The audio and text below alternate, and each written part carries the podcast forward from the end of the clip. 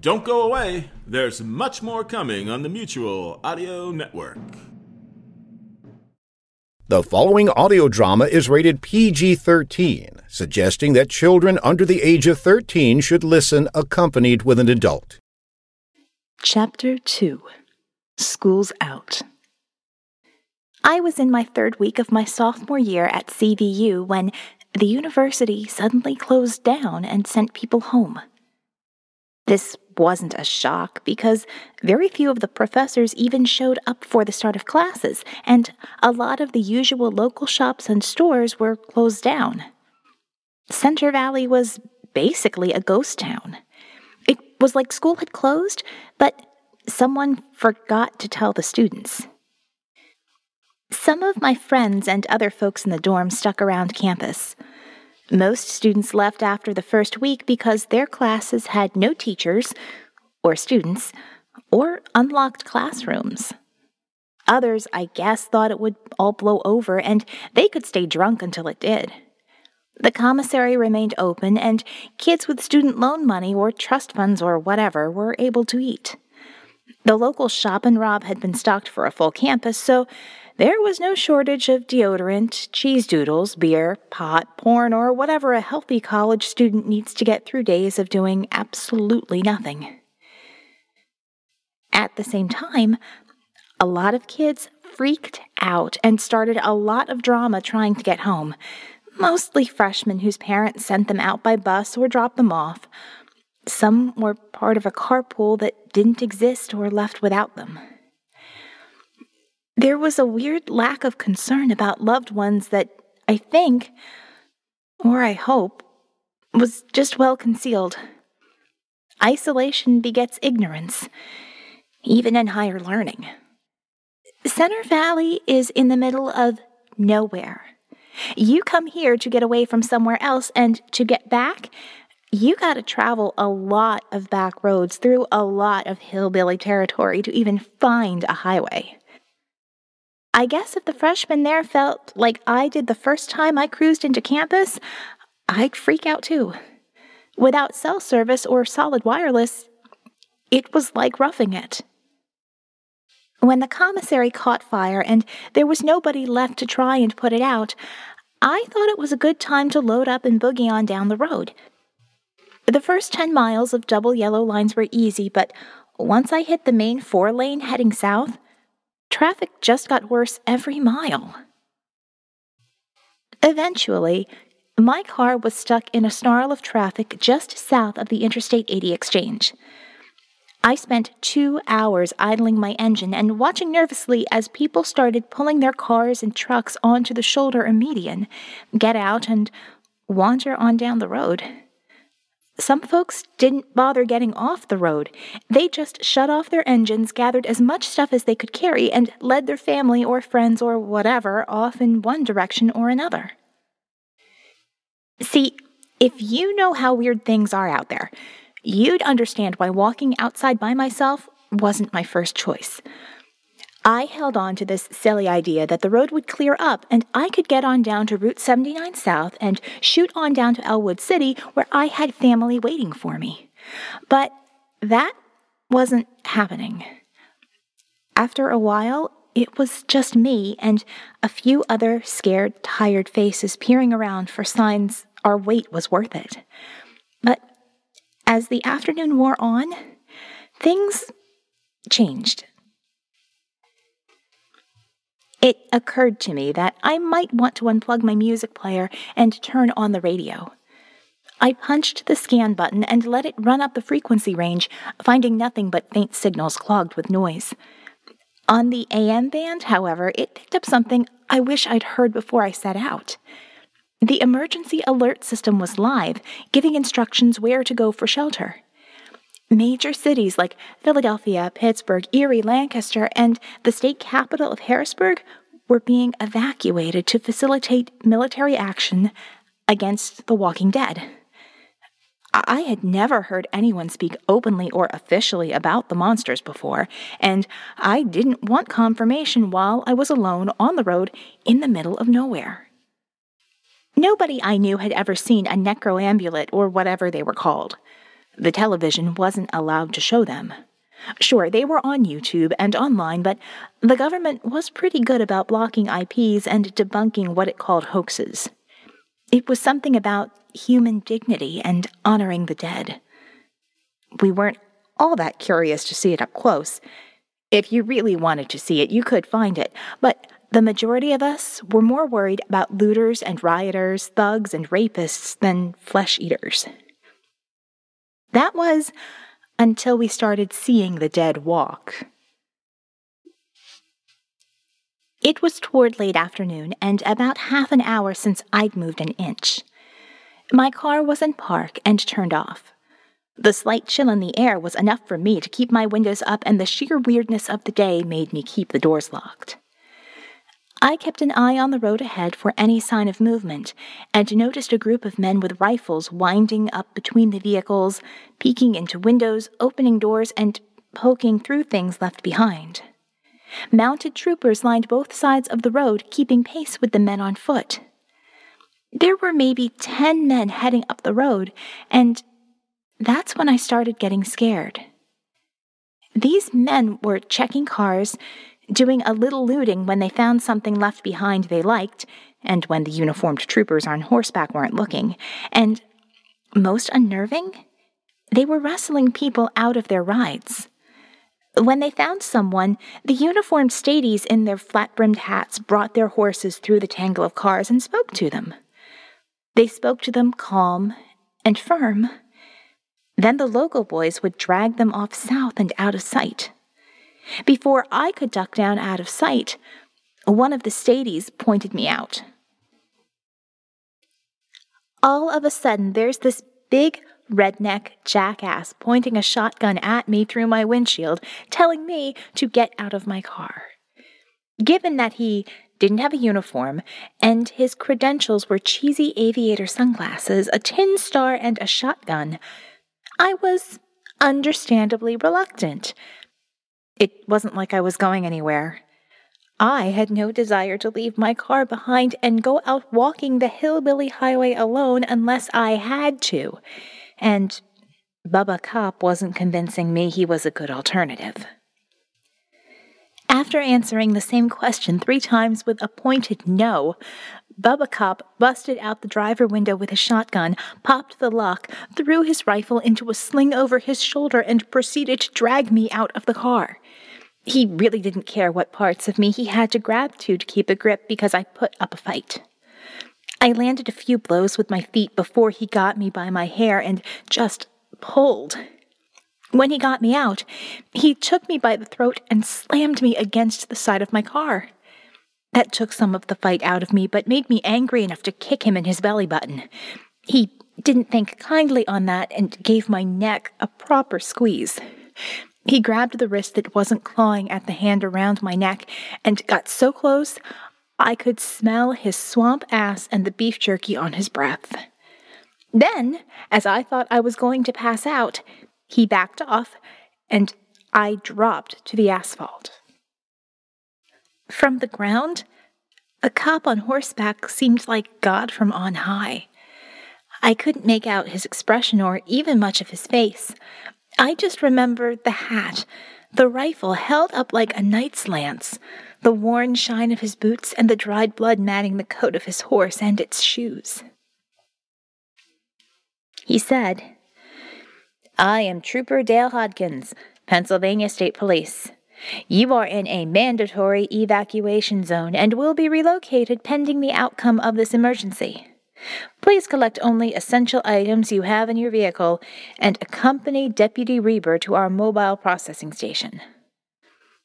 I remember that's exactly what he said and how he said it. So mechanical and so clear.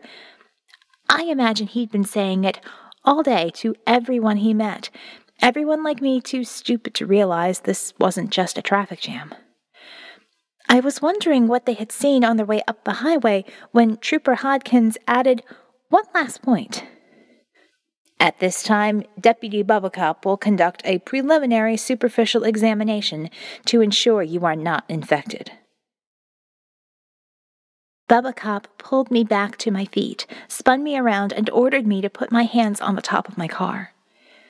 The police horse huffed and grumbled impatiently behind me as other deputies walked by.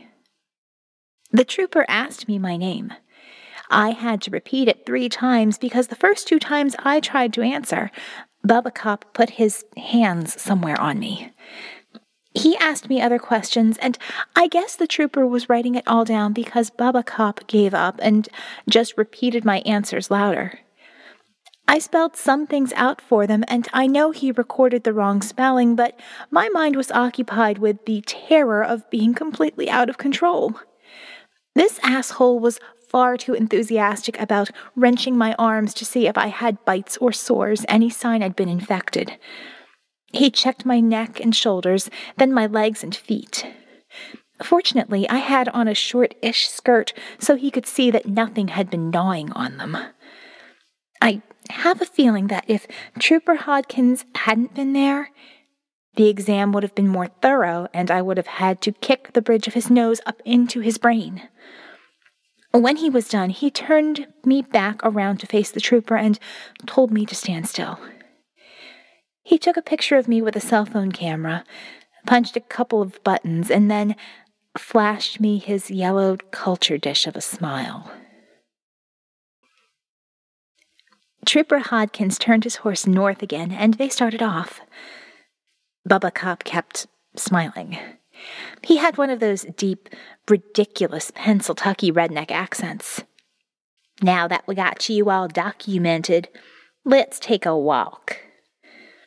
He looked at me like I was the kind of girl he'd flash dollar bills at while they were working at the pole down at the roadhouse. He added, Ain't gonna cuff you. You want to run off now, ain't my problem. His two way radio crackled with static, and it scared the crap out of me. Someone on the other end mentioned that they needed to wrap things up for the night and that there were hostiles spotted in the woods somewhere nearby. Shortly after that, Gunfire started off in the distance, and the deputies I saw heading further up the highway were coming back quickly, some with people who looked just as confused and scared as me. It was getting later and cooler by the moment. I brought my night bag with me and, for some stupid reason, made sure my car was locked up. I turned to see Bubba Cop already heading south, and it was pretty clear he didn't care if I followed or not. At his pace, we caught up with some of the other folks I recognized from the traffic snarl. The air was oppressive and thick. The road smelled like burning plastic and oil, and it burned a little as I took it into my throat and nose. After a while, I felt like I couldn't catch my breath. I pulled my jacket out of my backpack and, instead of putting it on, held it up to my face. None of this seemed to bug Deputy Bubba Cop. He just kept moving past burned out cars, piles of abandoned clothes and junk, around debris and twisted metal. I was so tired and sickened by the air that I didn't spend a lot of time taking in the scenery. I just tried to keep from cutting open my legs or tripping on things. I don't know how long or how far we walked, but I remember the sound of gunfire in the distance. Infrequent at first and random from any direction in the woods and hills around us. We passed cars turned on their sides or rolled down the embankment, camping gear on the median and shoulder. I imagine that some folks tried to keep the road clear earlier in the day. The further south we walked, the more people we encountered and the more trash we found along the road. Bubba Cop didn't have anything over his face. It was red, and his mouth hung open to catch the air. I don't think he ever kept up a pace like that in real life because he was puffing and swelling like a respirator balloon, sweat pouring down his back and staining his yellow shirt an ugly mustard color. It looked like someone turned on a faucet inside his cowboy hat. I imagine I was a wet mess myself. Being skinny isn't the same as being in shape, after all. We stepped between a small purple car and an old truck with one of those camper things in its bed. Bubba Cop had to stop a minute to figure a way through a narrow gap. It took him a second to decide to back up and go around the purple car to the left instead of up the middle between it and the truck. That gave me time to close the 50 yards or whatever he'd built up between us. I didn't know where the hell we were going, so I didn't really want to lose sight of him. When he ducked left, I ducked left out of fear I'd lose him between the cars. As I did, I noticed the rear door of the camper open. I say noticed, but I mean it barely registered under my desperate need to keep up with this gasping asshole in a stupid hat. By dodging left around an abandoned shopping cart, I completely lost sight of Bubba Cop. I came around to the left side of the purple car and considered climbing up on top of the car, maybe the truck, to see if I could catch sight of Bubba Cop or where he might be headed.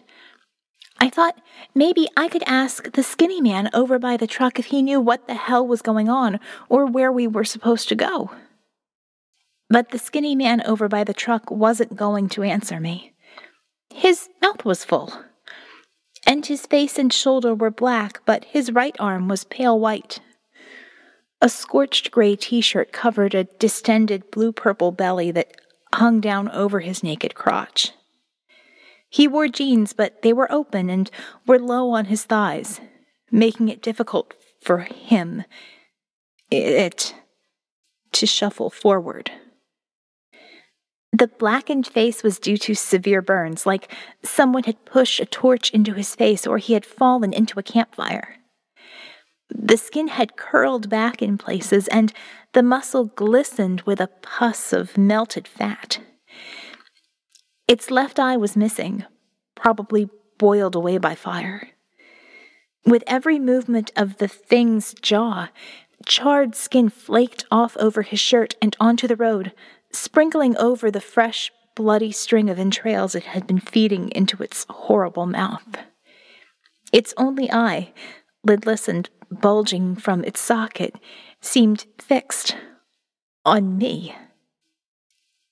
Within a second of realizing what the thing in front of me was, it realized what I was and began to move toward me, slowly as though the act of eating and walking were difficult to process at the same time.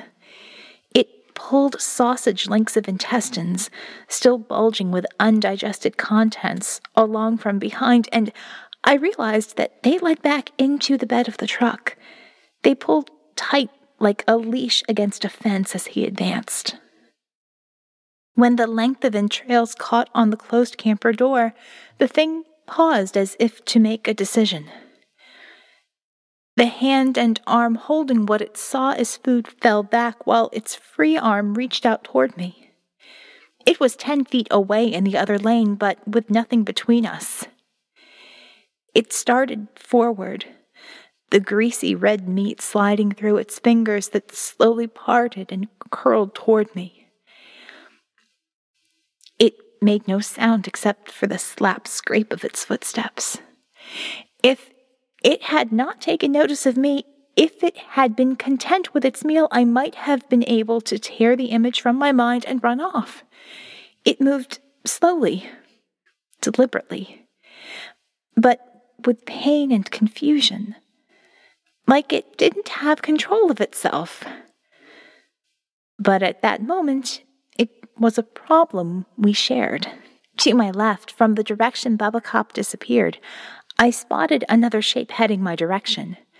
Hoping it was my escort, I turned and called for help, but I found a second corpse standing at the front of a delivery truck parked on the far side of the purple car.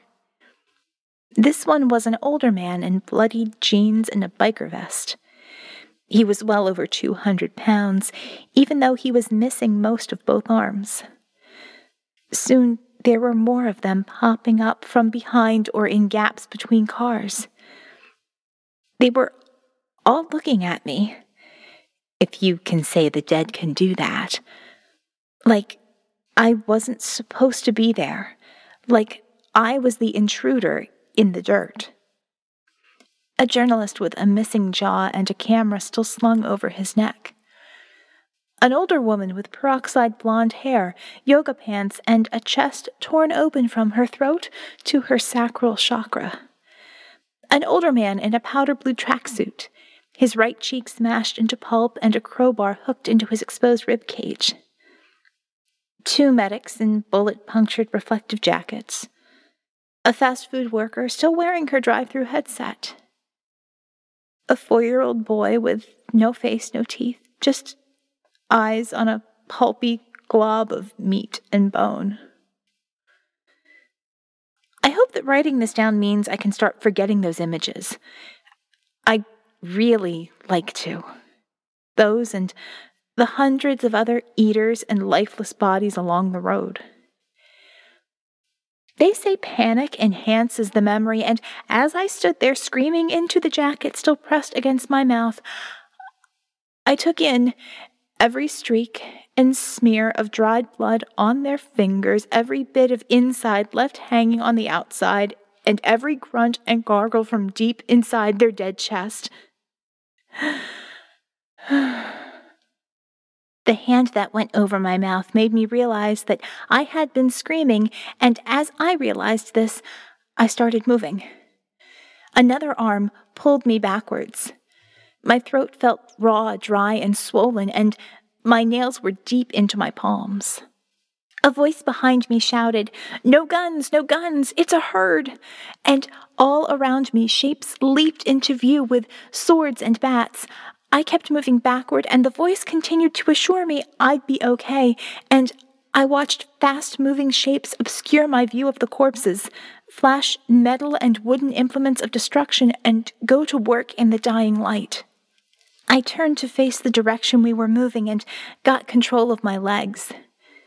My escort kept pace with me and kept telling me gently but firmly, Move, move, 30 yards, bear right around that cargo van. Watch that pile of boxes. Just a little further down. Keep going. Look for the sign to Liberty Road. I kept looking for Liberty Road.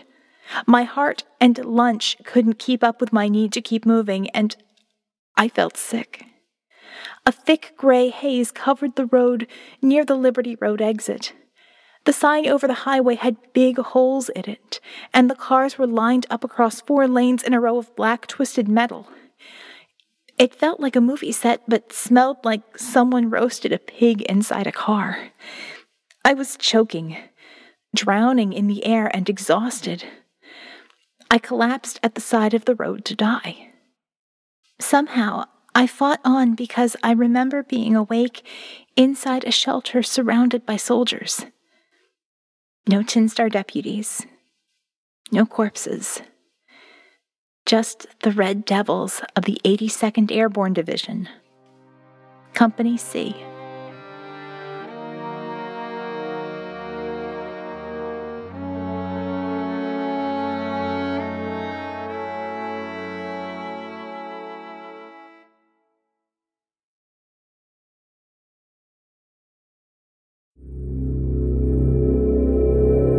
Chauncey Haworth, Mark Slade, and Lothar Tuppan, the demented minds behind the Twisted Pulp Radio Hour, bring you Twisted Pulp Magazine. A journey beyond surreality to worlds you never knew or hoped existed. Worlds of the supernatural. Worlds of dark satire. Worlds of nightmarish futures. Twisted Pulp Magazine. If you thought the 21st century was weird enough already, think again. Twisted Pulp Magazine. A step beyond your grandfather's pulp. Available at digitalvaudeville.com. That's D I G I T A L V A U D E V I L L E dot com.